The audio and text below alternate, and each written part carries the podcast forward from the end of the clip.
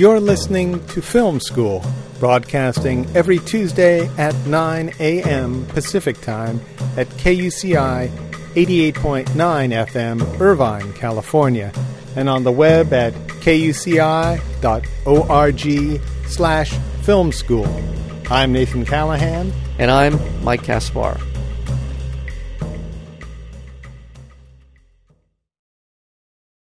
Nominated for the Grand Jury Prize at the two thousand six Sundance Film Festival, Puccini for Beginners, with Justin Kirk, Gretchen Moll, and Julianne Nicholson, is a bisexual, romantic triangle, screwball, comedy romance set in post-feminist, post-P C New York City. With us today is Maria Maggenti, its director, known for her nineteen ninety-five indie hit, The Incredibly True Adventures of Two Girls in Love. Maria Maggenti, welcome to Film School. Thank you. It's funny to think about film school, because I actually went to film school, so... Yeah. Where, where did you I'm go back to film, in film school? Where'd you go to film school? I was at the N Y U Graduate Film School. Th- did you enjoy yourself there? No, I cried every day. Oh, really? Why is that? What happened? Um, it's, it was uh, it was a tough adjustment, because I had gone from being a, an activist, living a very radical life, to uh. being in school with a, a bunch of young people whose parents paid for everything. So, um, yeah, it was kind of a culture shock is what it was. But anyway, it turned out great, because that's, that's actually where I met my colleagues that helped me make Two Girls, oh. and that's where I learned filmmaking. You were an activist. For what causes were you an activist? I was involved with ACT UP, which is the AIDS Coalition to Unleash Power, from uh-huh. its inception in nineteen eighty-seven until nineteen ninety-one, pretty much. Oh, very good. Very good. Now, tell us a little bit about Puccini for Beginners. Where did this idea start? Uh, how many years ago? By the way, I really enjoyed the film, too. I had a great time with it. Oh, I'm glad. Yeah, it was Thank a, you. a fun, fun view. Um, it, it started as part of a much larger piece. Uh, about, uh, about a year and a half after Two Girls came out, I was at the Sundance Writers Lab, and I was developing something I didn't know what it was, called Everything So Far, which kind of was a ten-year-long... comic drama or dramatic comedy, I guess you could say, about two families. And one of the families had a daughter who was having an affair with a man and a woman at the same time. It was a long, messy, unworked out script. And one of my mentors at Sundance, Walter Bernstein, said, "You've got a great story stuck in the middle of all these other stories, so why don't you just pull one out? And I think you should pull out the one about the girl who's seeing two people at the same time." And so I pulled it out and began to work on that character, Allegra. I got the script done and the story done very quickly, but it still took ten years to get the movie made. What kept you from getting it completed? Was it finances? Well, was it... I think, yes, of course, as always, it's, it's a lot of us have the same yeah. issues. Uh, financing, um, and especially because your financing is usually cast contingent, so right. that meant that people would be happy to do the movie if I could get... And remember, it was ten years ago, so the names would change, you know. Mm-hmm. If I could get Drew Barrymore, if I could get Kate Winslet, if I could get right. Cameron Diaz, if I, you know, and I wasn't going to get those people. So that always makes financing and, and developing your movie extremely difficult. It's not a studio picture, and I wanted to be able to make the movie with the same freedom that I had with Two Girls. And, you know, what you sacrifice financially is what you gain creatively, usually. So that meant with a lower budget, the more freedom I had. And that's when Indigent came in. Now, Indigent was the, the, the financial back? Yes, they were the producers of Puccini. Okay. They came in with the money, exactly. And they were well known for Pieces of April right. and uh, Tadpole. And their model is one in which everything is made digitally. Mm-hmm. And that was true with Puccini as well. The film was shot on high def. No. And uh, not on film. So was that it, lowers your cost quite a lot. Was it transferred to film? Yes. Did you enjoy working in that format? Um, I guess, you know, when you're actually shooting, uh-huh. everyone, every director is different. I'm just very, very happy when I'm shooting. It's where you really understand what you've been dealing with is in the post-production process. The colors and how much room you have with the blacks and the, and the whites and the contrasts. Uh-huh.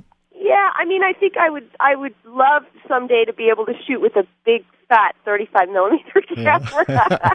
Yeah. Does, doesn't lighting become a real issue in, in when you're shooting digital is it, as opposed to film? Is is there a, actually is, no? It doesn't. I mean, lighting is very quick and easy. You mm-hmm. know, mm-hmm. it's not so great for night exteriors, yeah. uh, but you know that's one reason that we were able to do this. Uh, we shot this film in eighteen days, mm. and wow. the reason that it was able to move so quickly is is that shooting digitally meant that we just didn't have big setups. We do not have to have huge lighting setups. Right. And in fact, the majority of my exterior shots, which were all in my former neighborhood of the West Village in New York City, uh, I mean, we shot with nothing more than, I mean, we had no silks. Uh, mm-hmm.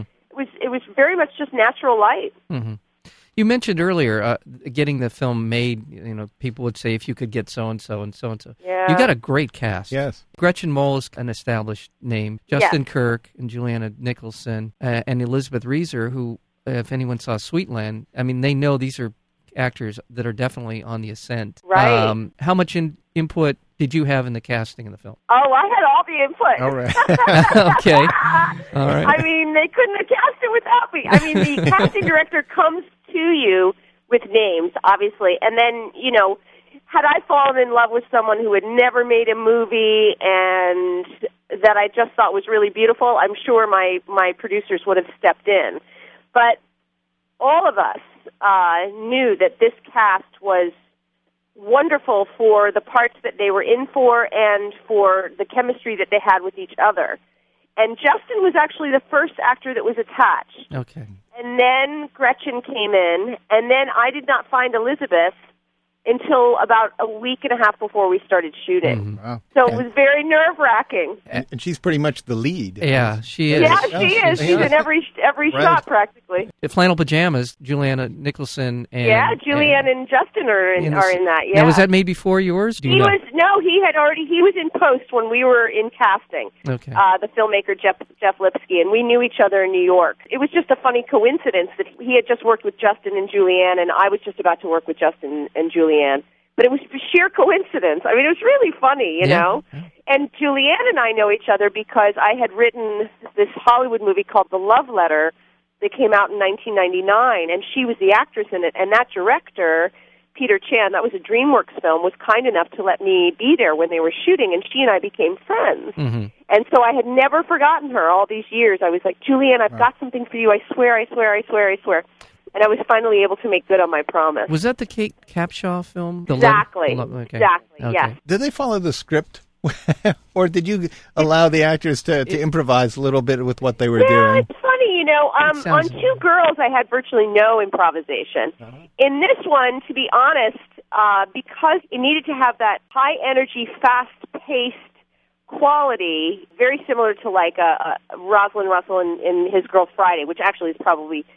as if it's a movie on speed, they talk so fast. I made all of my cast watch old movies, actually. Oh. The favorites were My Man Godfrey. I made them watch that. I made them watch It Happened One Night. Oh. I made them watch His what? Girl Friday, actually. What and about- that was to understand mostly the mise-en-scène, which is the, the ways in which, because of production and, and technological issues, but ultimately become artistic ones, the ways in which the filmmakers had to shoot as if it were on a stage. So in other words, a lot of the shots, as you know, in those pictures are master shots. There's not a lot of coverage. Mm-hmm. So the onus is on the actors to to fill the frame with physical activity while they're speaking their dialogue. And that's very much how I wanted to shoot this film. I don't know if I actually pulled it off, but oh. the idea was to try and get that screwball comedy feeling through the ways in which I had set up the shots. And and so when the actors came up with something better than I wrote, which was a number of times, I was more than happy to give it to them. And the actress I would say who was the best at that was Tina Benko, who plays Nell, oh, who is yes. the ex-girlfriend. Right. I mean, she was brilliant at, at taking the scene, understanding what I was going for, and then kind of just flying from my own dialogue and, and coming up with stuff that was ten times better. Well, she but came it, off very nasty. And yes, she did. She yes, yes, she's she nasty did. and funny. And, yeah. Yeah, she was. Yeah. We're speaking with Maria Maggenti, the director of Puccini for Beginners. Once once you got the financing and you and once everything was together, you said you shot this in how many days? eighteen. eighteen. eighteen days. Now, uh, The Adventures of Two Girls, how long did, was that sh- shoot for you? twenty-one. Oh, you, well, there you go. Do you, do you find the pace exhilarating, or is it... Uh, uh, oh. I, you know, it's funny. I really wonder what it would be like when I talk to filmmaker friends of mine who've done big projects, uh-huh. and they've directed studio pictures, and they say, you know, they have a five-day week, and everyone goes home around nine p.m., and they've got the weekends off, and it takes them six or seven weeks to shoot. Wow. And I think, wow. I can't imagine what that would be like. I mean, I really can't. I really don't know what that would be like. I mean, we, sh- we actually did the editing of this film in close to nine weeks. So, so we really yeah. kept ourselves on a very tight schedule. After years and years in the making, to, to have it all boil down to just a, a few months, uh, that must I be... Know. Yeah, that, I know. It's must... like cooking a really good meal and then consuming it in ten minutes. Did you edit this? Uh, you have uh, yourself, yourself? I worked with the same editor who cut Two Girls. Her name is Susan Graff, okay. and she is... You know, she, every editor is different. She's an editor who is also a filmmaker in her heart, and she also knows me very, very well, and she gets my sense of humor. And we took this film, let me just ask, your show is like, it's like, there are people, I hope, who are listening who are kind of nerdy film people like me. Mm-hmm. Yeah. So I can tell you things like this. Okay, so we took the film from one hundred thirteen minutes to eighty-eight minutes. And how did we cut all that material out? Because I did four rough cut screenings. Mm. And in my first screening, nobody laughed. Well, that that must have felt uncomfortable. That did. yeah. I, I, like you were saying, do I like a fast pace? Am, yeah. I, am I a masochist? um, because I sat in front of our, our invited audience and said, okay, what went wrong? And, you know, people are very frank. I had filmmaker friends, I had friends of friends, and people uh, filled out little forms that we had written. We had to do that three times until we got the picture to where it really seemed to have its own, until until it, it, it became what it needed to be. Mm-hmm. For instance, it's Sue Graff, my editor, who came up with the idea of putting the climactic scene of confrontation between the three of them at the top of the film. That was ah. not how the film was written. Mm-hmm. Yeah, I was I was going to ask uh, about that. You were going to ask about How that? How about that, exactly, the flashback, where did that come from? That came from, yeah. that came from a couple of things. One was we did not have, as written, we did not have the kind of opening, establishing shots of Allegra and her girlfriend Samantha.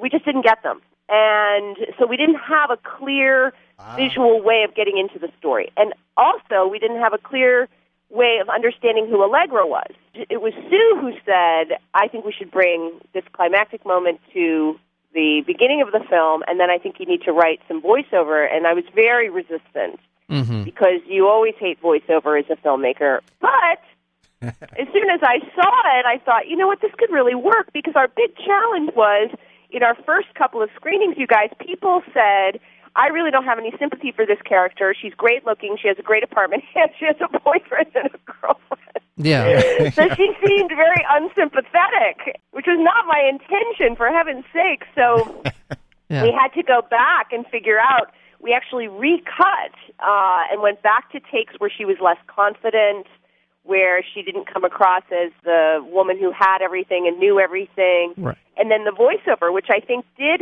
assist us, yeah. I must say. And then it was me who came up with the idea of doing the prologue, Act One, Act Two, Act Three, uh. to uh, to echo the thing about uh, or the theme of being in the opera. Oh, very good. Well, you know, and I have to say, a lot of uh, I hear a lot reading and, and, and hearing people interviewed about film how how they feel about voiceover, and I know that it is kind of, for some filmmakers, it's sort of a cop-out. It's an easy way to explain a story. What's the anti-show, don't tell? Yeah, yeah. but mm-hmm. I, I go back to I go back to a film like the early Woody Allen films, especially Annie Hall. And sure. I think that works very well. And I don't yeah. know that it, it isn't necessarily a bad thing. I mean, Blade Runner and, and, and Annie Hall come to mind as good voiceovers. But uh, and it worked It worked for in this film. There's no way, you really, you could say Maria Maggenti and Woody Allen in the same sentence necessarily, but I did. Yes, you did. Um, but I'll, I'll tell you one thing. You know, the film nerd in me also knows, which is that Annie Hall was constructed almost completely in the editing room. Mm. And my editor Sue said, "I think we should watch Annie Hall and get re-inspired about a film that was created in the editing room."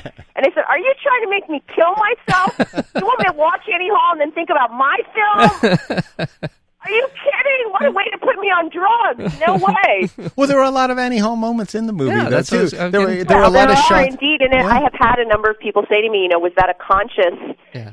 You know, I don't know. Is it conscious? Did I say to myself, I want to do like a Woody Allen thing? I really did not say that. I did say, I think it would be incredibly funny if this thing happened. And as you guys might know, if you've ever lived in New York, people will just talk to you out of the blue. And now sometimes they reflect your unconscious, and sometimes they're just being in your face. Yeah. But it did not seem, it really, it seemed like a, a device that felt organic to that character and the situation she was in. Mm-hmm. So that's where it came from, really. Now, you said this was cut quite a bit from the uh, the initial draft mm-hmm, of the film. Mm-hmm. Was there anything similar about what you cut out? I mean, could you look at what you cut out and say, well, where, that's where I shouldn't, where I went wrong? Or is it just kind of a general, you know, snipping and cutting thing? No, I mean, for instance, yeah. This is a classic film example. We have Allegra saying to her friends, uh, who's, they say, who's Philip? And, and she says, uh, oh, some guy, you know, he read my book. And, and then she is walking away and says, well, I'm never going to see him again. Well, originally in the script, you cut to him with his girlfriend, Grace, having a huge fight, which was a very, very funny fight, I have to say, dialogue-wise. And then he leaves her. And then you cut to Allegra being at home and Philip has shown up. Well, I mean, the joke that you can't figure out, obviously, until after you've shot it and people don't laugh when you put it together. Joke is, I'll never see him again, cut to there he is on your living room couch saying, I can't live without you. Which meant that that in-between sequence with Gretchen, which was a delightful sequence, by the way, and she's hilarious and she's crying too much, and I mean, what they say in their fight is very funny. But what it did is it just dragged you down. I mean, the joke is in the editing. Mm-hmm. It's in the juxtaposition yeah. of, and it's a classic, you know, it's a banana peel kind of joke. Yeah. I'm never, never going to do that, and then you see them jumping out of a plane, you know. yeah. So yeah. it's that. It's so those are the kind of things I learned in making this this movie. Um, I also cut out, and and ruefully, I must say, on this for this particular sequence at the very end, after Allegra sees Philip and Grace in the diner, she actually goes to say goodbye to them the very next day, and there was an extremely sensitive and beautiful performance by Gretchen in which the tone changes quite a bit, uh, in which she tells Allegra that she has gotten herself a dog, and, and she has this lovely monologue about the relationship really between uh, the experience of, of blowing glass and falling in love, which is that Uh, you have to break glass at the very end before, uh, when it comes out of the oven, she says, and sometimes you break it and the whole thing shatters and you have to start over, and other times it breaks off clean and you have what you wanted, and that's what I feel about love. Sometimes you break the glass and it works, and other times you have to start over. Mm-hmm. It was a beautiful scene, and we really didn't know what to do with it until the very end, but I had to, I felt like, ultimately, this film was a romantic comedy. It's a genre picture in that respect. You have your standard setup of somebody losing a lover, gaining a lover, losing a lover, gaining a lover, usually the same person. And it needed it needed to get to its conclusion, which is, is she going to be happy? Is she going to be okay? Yes, she is, and there she's going to end up with the one that she was ultimately should have been with all the time, which is the girl from the beginning, Samantha. Yeah. Uh, so it kind of felt like uh, I'll put that. I'm going to put that scene on the D V D because I think the performance is so wonderful, mm-hmm. and it was very hard to let go of. Mm-hmm. But again, I trusted the people who saw the film and my editor by saying it looks like we have three endings. Mm. You know, and sometimes you just have to shut up and get to the get to the credits. Yeah. Oh. And speaking of the credits rolling, we've uh, we've run out of time here, Maria. Um, the film is Puccini for Beginners. And it's Maria Maggenti. Maggenti, I got yes. it. Oh, I'm... you guys, I'm so glad you invited me on. This is really, really nice. I really hope that people out there who are listening, you know, don't take me as an advertisement. The film stands on its own. I hope you go see it. You're wonderful. Terrific. Thank you, Maria, for being on. Thank you. Thank you so much.